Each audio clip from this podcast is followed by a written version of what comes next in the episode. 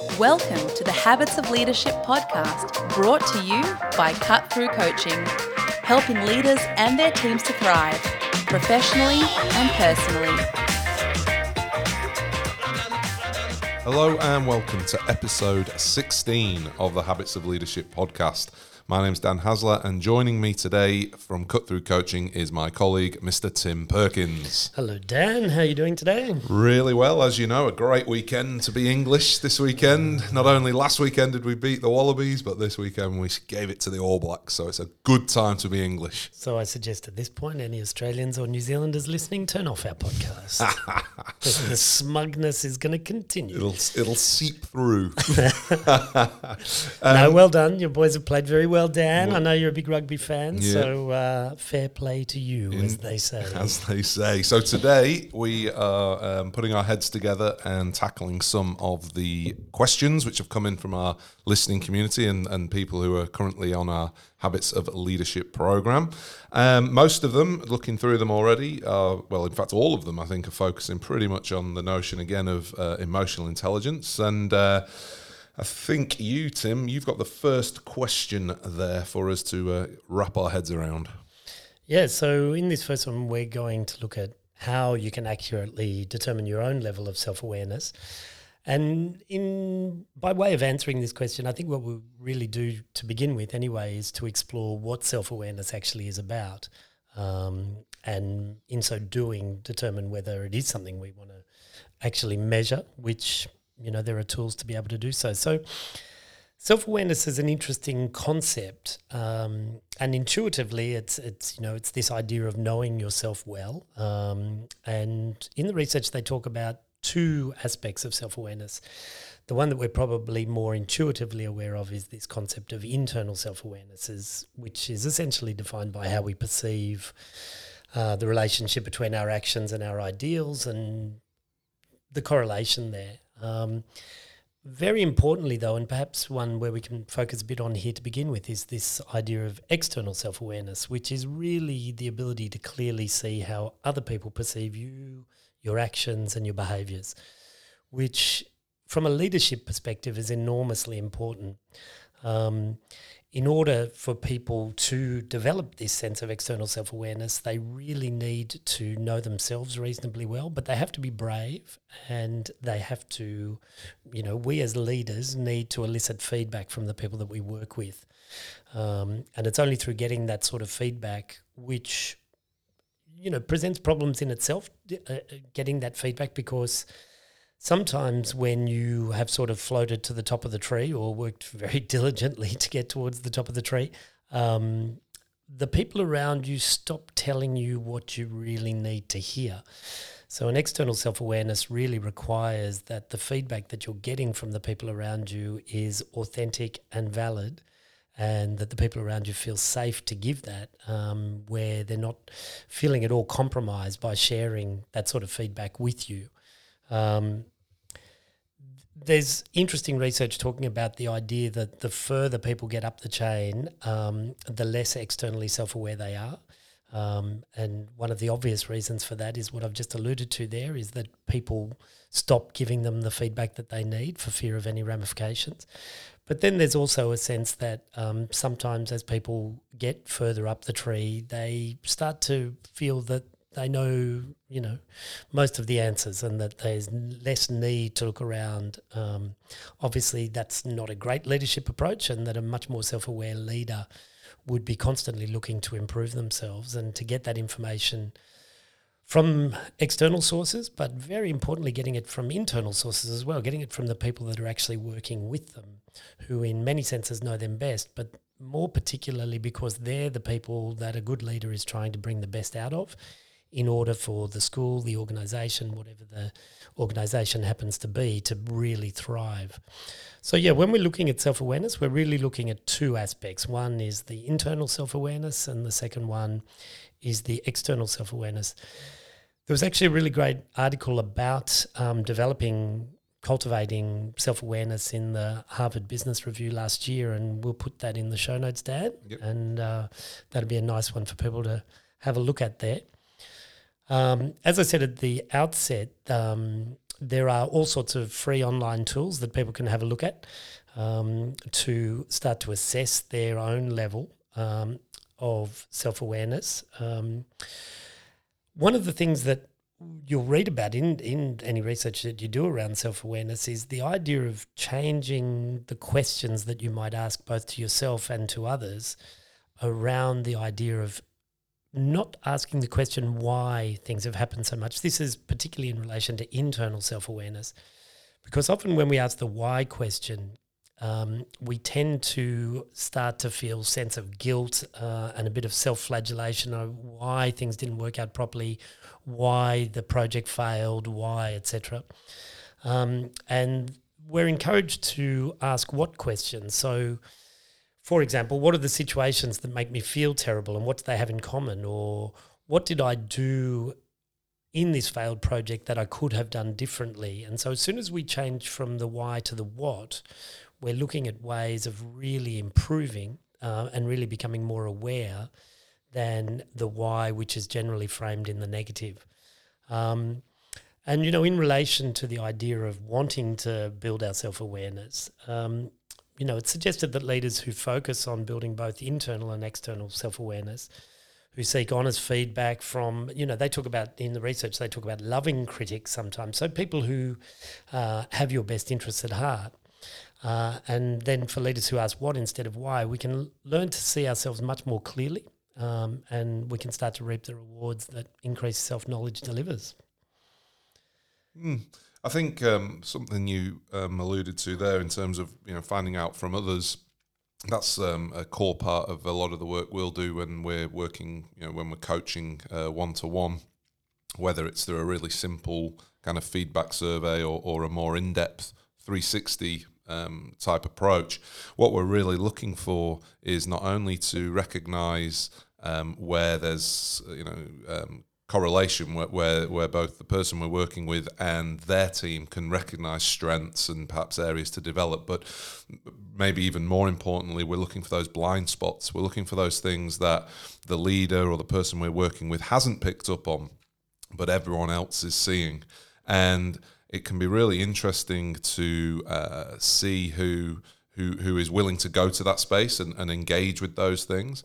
It's not uncommon when people get feedback which is kind of anything less than perhaps what they were hoping for to go through you know something of a grief a grief cycle. And I guess being um, aware that that is, is is how we're responding to the feedback is the first step and, and, recognizing that you know we might feel a bit shocked we might feel a bit angry we might be in denial about it but then recognizing that that's probably in some ways quite natural but then being able to work to the point where we bec- are able to accept it and then perhaps act on it. So the um, social psychologist uh, david dunning who is one half of the uh, the researchers who came up with the Dunning Kruger effect, which is where people ha- tend to have um, loftier assessments of their cognitive ability, you know, or, or, their smarts than than perhaps they do have. He um, is a has a quote attributed to him that says, you know, the path to self awareness is through others, and we certainly. Um, you know try and, and walk that walk a fair bit in, in in the work that we do. So whether it's um, an online survey that you're going to take yourself, obviously uh, this might be something of an irony that you, you need a high level of self awareness to be able to assess your level of self awareness. Um, but certainly asking other people. Um, simple questions what's one thing i could do differently what's one thing um, you know i'm, I'm doing well um, through to a, as i say a full-blown 360, that would certainly be um, the most powerful way to determine your levels of self awareness. That's right, Dan. And when you're, you're talking about the 360, or some listeners will be familiar with the Johari window, which is a, a similar style, um, a strengths based sort of style of, of 360. You're talking about the the external self awareness there, and and as you alluded to a minute ago there, Dan, you know, leaders who see themselves as their employees do um, their employees tend to have a better relationship with them, feel more satisfied with them, and see them as more effective in general. And those three areas would be, you know, for any leader, something that they would and, and probably need to aspire towards. Mm. Um, and there's also, you know, that article that I referred to from the Harvard Business Review. They talk about the idea of uh, employees with and, and leaders with internal self awareness uh, a strong sense of internal self awareness, you know, that's generally associated with higher job and relationship relationship satisfaction, um, personal and social control, and general happiness. And interestingly, and probably very importantly, it's it's negatively correlated to anxiety, stress, and depression. So the more internally self aware we are, probably the, the mentally the more mentally healthy uh, we are as well. Okay. So our second question um, is around how we build empathy within a team of teachers that we supervise. Dan, what are your thoughts? Well, we actually um, run um, several different kinds of workshops around helping teams get to know each other, for want of a better word, um, helping them understand what makes each other tick. And we've done this in various settings from uh, NRL football teams through to uh, teachers, which is obviously where this this question's come from in particular. And one one such approach is it's a fairly well known approach. It's called the Triple H, or um, you can add another one in as well if you want a four H, is where you essentially ask people to um, share with the group who their hero is, what's a highlight that they've had from their life, uh, what's a hurdle that they've overcome, and the fourth one, which might be optional if you want, um, if you get through all of those, um, is to share a hope. What's a hope that they have um, for their future? And what's quite interesting is if you go through um, those, depending on on the group you're working with and and the, um, the the, the, climate, should we say, within within that organisation or that, that staff room or that boardroom or the change room, is that asking people who their hero is. That's a fairly low stakes entry into this conversation. Most people, you give it a bit of time, but most people can talk about someone who has inspired them, whether it's the you know the, the go-to people who, who, you know people rattle off on Facebook posts or whatever, or it might be someone far more personal, it might be someone that nobody else in the room knows. Um, but it's a fairly low stakes way in. Same with the highlight. You know, what's a highlight that you've had? But what tends to happen is that even though it's quite easy to talk about highlights. It tends to be a more of a more personal nature, which again just peels back the layer, uh, so to speak. And if that's been handled well, if it's been facilitated well, then by the time you get to the the hurdles, you know, the challenges that people have um, faced, you've built a really nice climate or an environment where people, if I'm being honest, are surprisingly open when we've when we've done this, and people tend to go to some quite vulnerable um, places. And we talk a lot about psychological safety, and you know, you, most of you, I'm sure, will have heard of um, the author Brene Brown, who talks about you know the power of being um, the power that's in vulnerability in in, in amongst teams and, and leaders, and people being able to share that it absolutely shines a different light on on the members of the team, and and it's not uncommon for us to, at this point, really reflect on it. It's almost impossible to work the same way once people have shared their hurdles because once you just have that different level of understanding of what people are dealing with and what they've been through it's almost uh, i guess unless you're a, a sociopath or a psychopath it's almost impossible to continue working the same way and as i said the optional fourth one if there's enough emotional energy left in the room to, to do this, is, is share the hopes for the future. And, and that, if you can imagine, sort of like the arc of the day, the arc of the conversation, it really does, where you can imagine that perhaps people have, I don't know, maybe the arc is on on a dip. I guess when people are talking about challenges they face, that that hopes can really lift people out of the out of that dip and and you know to a more um, positive trajectory, perhaps. But as I said, in in our experience, actually, the the hopes one it, it, it often isn't needed because the group itself has actually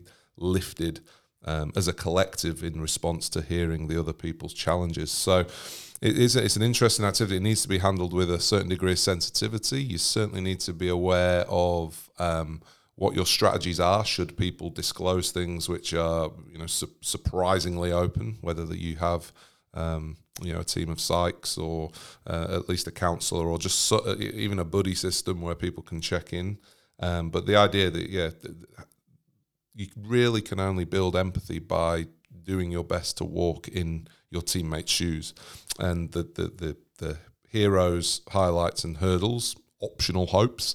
Um, activity is certainly a good way to do that.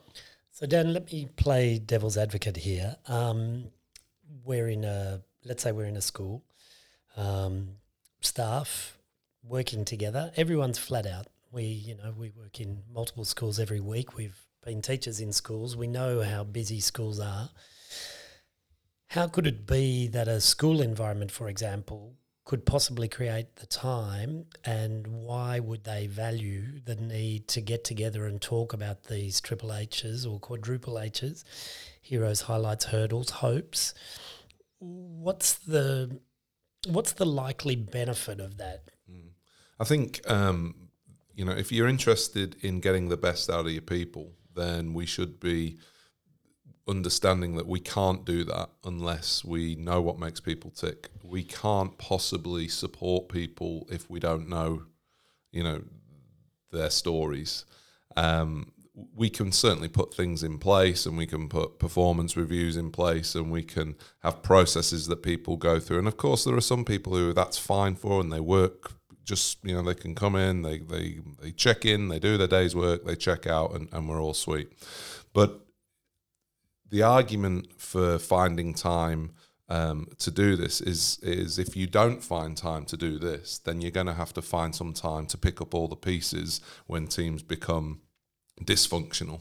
And when teams start falling apart and when teams um, f- f- there are you know misunderstandings or you know you, you're going to have to make time for those difficult conversations. You're going to have to make time to you know scrap ideas and start again. So for me um, i mean and obviously you know um, not everyone subscribes um, to these philosophies. That's why that's why we have so much work on our books um, is because um, people don't subscribe to these things and then there typically ends up there's a problem.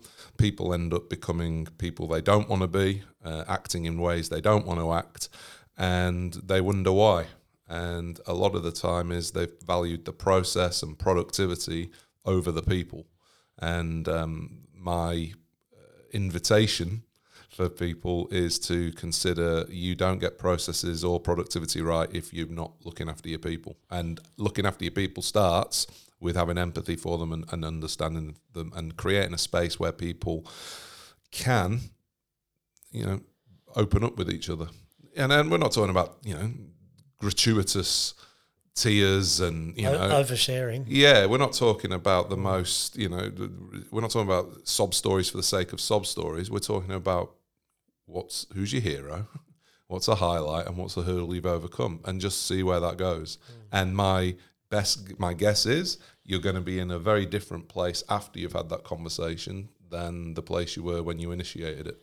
It's interesting without um, going on about this one too much. I mean, building empathy within a team is is such an important and effective way to bring the best out of those teams. I mean, as as you've mentioned before, Dan, we work with quite a lot of the NRL teams, and one of the things we often hear from the best performing teams is that the coaches show a genuine interest in the personal lives and development of the players. Um, this has got nothing to do with their footballing abilities. This has got nothing to do with how they perform on the field. But in order to get the best out of both of those areas, um, they've shown a real empathy um, for those individual players. They're the sort who turn up with flowers when a player's you know wife has a child, for example, or if there's a difficulty in the family, they're the ones who are on the phone. Uh, if someone's having drug and alcohol issues, for example, you know they're the ones who support them. And if it's working with the best coaches in the best environments and with the best of players, then maybe there's something to it. Okay, our next question comes from a principal. She's actually on our um, Habits of Leadership program as we speak, and she's talking um, about it's kind of like a chicken or the egg scenario here. She's asking whether staff, it's like a staff room, becomes toxic because of dissonant leadership. So, dissonant leadership is um, a, a, concept spoken about in Daniel Goleman's book, uh, Primal Leadership, in which um, the leader does not exhibit any emotional intelligence, or if they do, they use it to really um, drive you know drive the, the organization through through a culture of fear. Um, so does the staff become toxic because of dissonant leadership, or has the dissonant leadership come about because of the toxic staff room, like because that's the way it's always been. And we're well aware, you know, um, she says here she understands probably no right or wrong answer, but just curious as to what our thoughts are on the matter. So, Tim, what are your thoughts on that matter? Yeah, it is an interesting chicken or egg. You know, what's what's come first, the the dissonant leadership or the toxic uh, staff environment? Um, I'd say Dan and I are probably very much of the opinion that um, it doesn't really matter um, which came first, and but more importantly, you know, using some of the, the, characteristics that we've just talked about earlier in relation to developing empathy, developing self awareness, um, that it's about taking that opportunity uh, once it's realised that things aren't humming for the group um, about how to get to know each other better, how to get to know ourselves better, and how to move forward from there, and perhaps see this as an opportunity for a new start because obviously what's going on currently is not working within an environment. Mm. I think just to draw um, the other end of the bow, if that's even the right phrase. In in his book Primal Leadership, they talk about resonant leadership. So resonant leadership is where it's based on emotional intelligence, and Tim used that word, you know, humming along. There's a lot of musical analogy here. So when everything's just humming along and everyone's in tune and, and, and working together, it's and so, you know, I agree with you, Tim. When you know often when we we go into places and we hear all the stories about everything that's gone wrong and people unload their baggage and you know that's cathartic for them and there's probably obviously there is uh, value in in that and we're we're interested in what has happened but we're not overly focused on that. We're we're interested in saying okay well that's happened and you know what? You might not have been responsible for that but what you are responsible for is how you respond now. So given as you you know you've you've notice that there's something happening, recognizing that you know every day is an opportunity to essentially hit reset and and try again. And it could be you know that it, it requires a, a real series of, of what we might frame as difficult conversations or what I might frame as adult conversations um, in and around. Well, what's what has led to this? In the way I'm thinking back, Tim, to what you were talking about at the start. Not necessarily why has this happened, but what are some of the contributing factors that have led to this, and what might we do differently from from this point on? And so, whether it's um, you know, if, if you do find yourself in this situation, I'd heartily recommend um, two books. One Primal Leadership, mentioned it a few times now. But the second one, um, and we'll put links in the show notes to these, um, would be The Fearless Organization by Amy Edmondson. And she actually, in that book, has several case studies of um, teams or organizations where there has been, you know, for want of a better word, a toxic culture and how it's usually down to a lack of psychological safety. And then, furthermore, how to, how to rebuild um, from that. So, um, as I said, what comes first? Probably don't know. Um, but in terms of what happens next, well, that's down to us or down to you and, and determining to, to make a decision as a leader that we're going to address it and then doing that in the most pragmatic or practical or maybe and also um, respectful way also because people have got very valid reasons for feeling the way they feel we might not agree with them you know, we, we might not even understand their point of view, but then having some conversations and recognizing that whatever it is, that person believes that, and, and to them, it's it's a very valid reason. So we need to be mindful of that in order to move on from it. And what we know for sure won't happen next is that that toxic culture will not improve unless some process is put in place to deliberately change it. And you know, as Dan, as you've referred to there with Amy Edmondson, you know, she talks a lot about the idea of developing empathy within the group um, and ensuring that people are genuinely listened to. Um, often, what causes a toxic environment is a is a real breakdown in communication, and a lot of that is often centered around the idea that people don't feel that they're listened to, that they don't have the autonomy in their environments. um, and really spending the time, you know, as as bushfire season's taking off here in Australia at the moment, backburning is such an essential component to this, and really resetting, as as you said a minute ago, Dan, um, that idea of of addressing the issue and listening to all of the stakeholders because the toxic environment will not change of its own accord. All right, our last question is from Liz, and Liz says um, this: What's a positive way to let your staff know that they need to meet deadlines and that the help that they're giving them is not feasible in every instance or sustainable. She says she's well aware that they're in a negative attitudinal space and she's desperate to avoid a complete shutdown. Tim.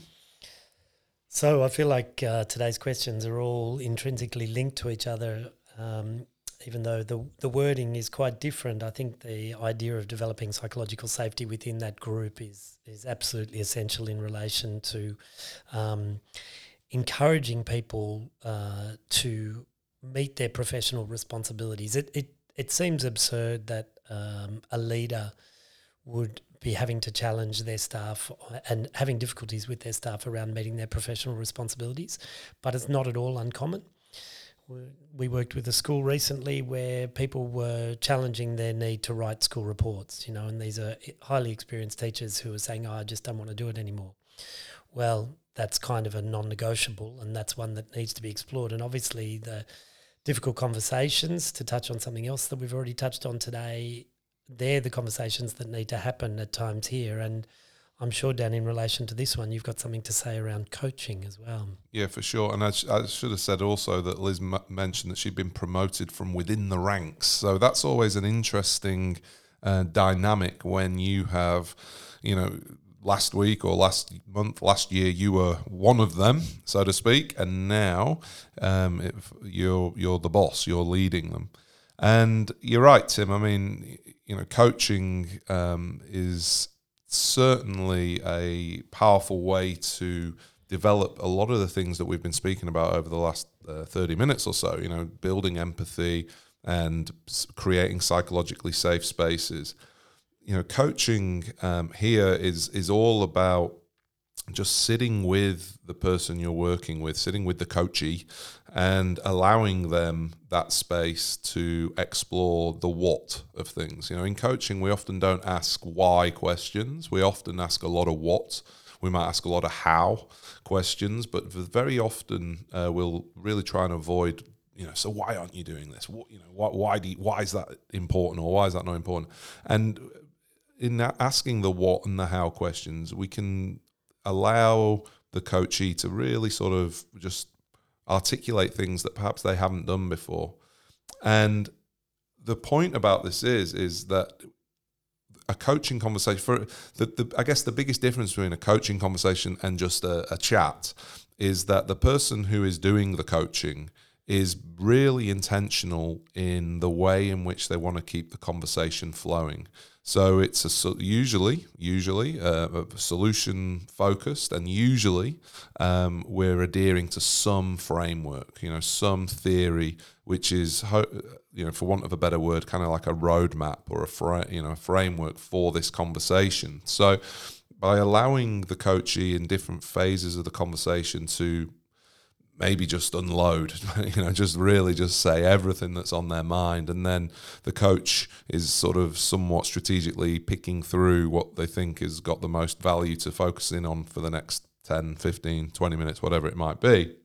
But then at the end of the coaching conversation, the, the real crux of it is that the, the coach has moved it so the to a point where the person they're working with has been able to articulate something that they can actually do and they can actually move on. And if done really well, um, the coach will be making a time where that person checks in to, to share what they've done, or in some cases, the coach, in, in the way we do it, the coach will check in to say, you know, okay, just checking in, see how you're going. And just that, the, the language that we're using, you know, in, in the question, Liz used the word negative attitudes and, and, you know, avoiding complete shutdown. So you'll notice the language I used there in terms of checking in rather than checking up. And we're really being quite deliberate in the language that we use, and we're, we're essentially, you know, we're not holding people to account. Back in um, an earlier podcast episode where I was chatting with uh, Michael Bungay Stanier, who's the author of the Coaching Habit, we had quite a conversation. Uh, quite a we laboured the point that really it's not our job to hold people to account because that's give, just giving us more to do. Really, people are, you know, assuming we're working with educated professional adults, they can hold themselves to account. And in fact, they want to hold themselves to account to the things that they've said they're going to do. And so a coaching conversation is really, really useful if um, you want to deploy that. If you don't you know know much about coaching then i'd highly recommend michael's book the coaching habit which i'll um, we'll make sure we put a, a link in the show notes too um, it just gives you don't need a certificate accreditation. It just he just talks about how to have these conversations in ten minutes or less. You know, we've spoken already today about how time poor we are. We don't have time to sit down and work through everything. Well, Michael makes the case that you can do this in ten minutes or less. We don't need to write everything up. It doesn't have to be part of a formal coaching um, approach or, a mentor program. It can just be the way you do conversations. So I'd really recommend that. The other thing I'd recommend um, and I've mentioned this a few times uh, in past episodes, is something called the accountability dial from um, an author called Jonathan Raymond. And he talks a lot about, and I, I used this uh, phrase before. I don't think it's his phrase. I think I'm not sure if it's my phrase. I don't know, but um, how to have adult conversations. So when you notice something that needs to be picked up on, well, mention that you've noticed it um, and and he talks about it. Just it's the mention, and we use words like "I noticed" rather than some level of judgment onto it. Um, and what you're trying to do is you're trying to pick up these things when they present as p- potential problems rather than dealing with them when they're absolutely a problem. And one of the you know arguments I often make is that you'd probably end up having a lot less difficult conversations if we just had more adult conversations. So it's uh, it's definitely an interesting dynamic. If you've been promoted to within the ranks, it's hard to find where that boundary is. It's hard to you know not be in some ways um, overly understanding of the, maybe your team's position because maybe you know you were feeling just like that a year ago, and now you know as I say, you're the boss. You're passing down the, the information for, that's come from above you. But those two things, the accountability dial and the coaching habit. Uh, check out the links in the show notes, and I reckon they'll be able to uh, give you a good start point. And can I just ask you in relation to that one briefly? What you mentioned the term mentoring there as well. In a mentoring relationship, uh, it's generally perceived that the mentor is more experienced, more capable um, than the mentee that they're they're mentoring. Mm. In a coaching relationship, that's a different dynamic. Can you just touch on briefly? So, for example, Liz, she may not have any experience of coaching. Mm and she's all she's she's pointed out here that it's unsustainable to continue to feel like she's got to talk to people about this stuff all the time herself. Mm. Does she need to be the coach? Mm. And briefly, what's the difference between coaching and mentoring there, and who else can do the coaching? Yeah, so in, so in her question, she talks about you know all the help she's giving them is not feasible or sustainable, and that is sort of speaks to one of our throwaway lines is that you a lot of leaders are just really busy doing other people's work, uh, work that they should already have been doing. So that's the first point. You know, whose work is keeping you busy? Whose work is keeping you from doing the work you really want to do? That's number one. The second thing, yeah, as you said, the difference between coaching uh, and mentoring. Um, well, I mean, and there's any number of definitions. So someone listening might take, you know, uh, take a slightly different tack on here. But as you say, the, the idea of, of a mentor is typically if, if you went into a new organization and you were given a mentor and that mentor was even newer than you were or that mentor um, you know had less experience than you in a particular field you would find that unusual a coach however doesn't require a position you know hierarchical position doesn't necessarily require more experience in the field depending on what model of coaching they're they're, they're taking so in, a, in the model of coaching that we use you know, we take take a very much a, what we call a facility, well, not what we call, what the what the theory calls a facilitative approach, which is where we're just holding the space for people and allowing them to explore, um, you know, the issues around themselves. It's not uh, the coaching we do is is you know we'll often we may well move to what they might call a dialogic approach as well, where we might share some ideas, and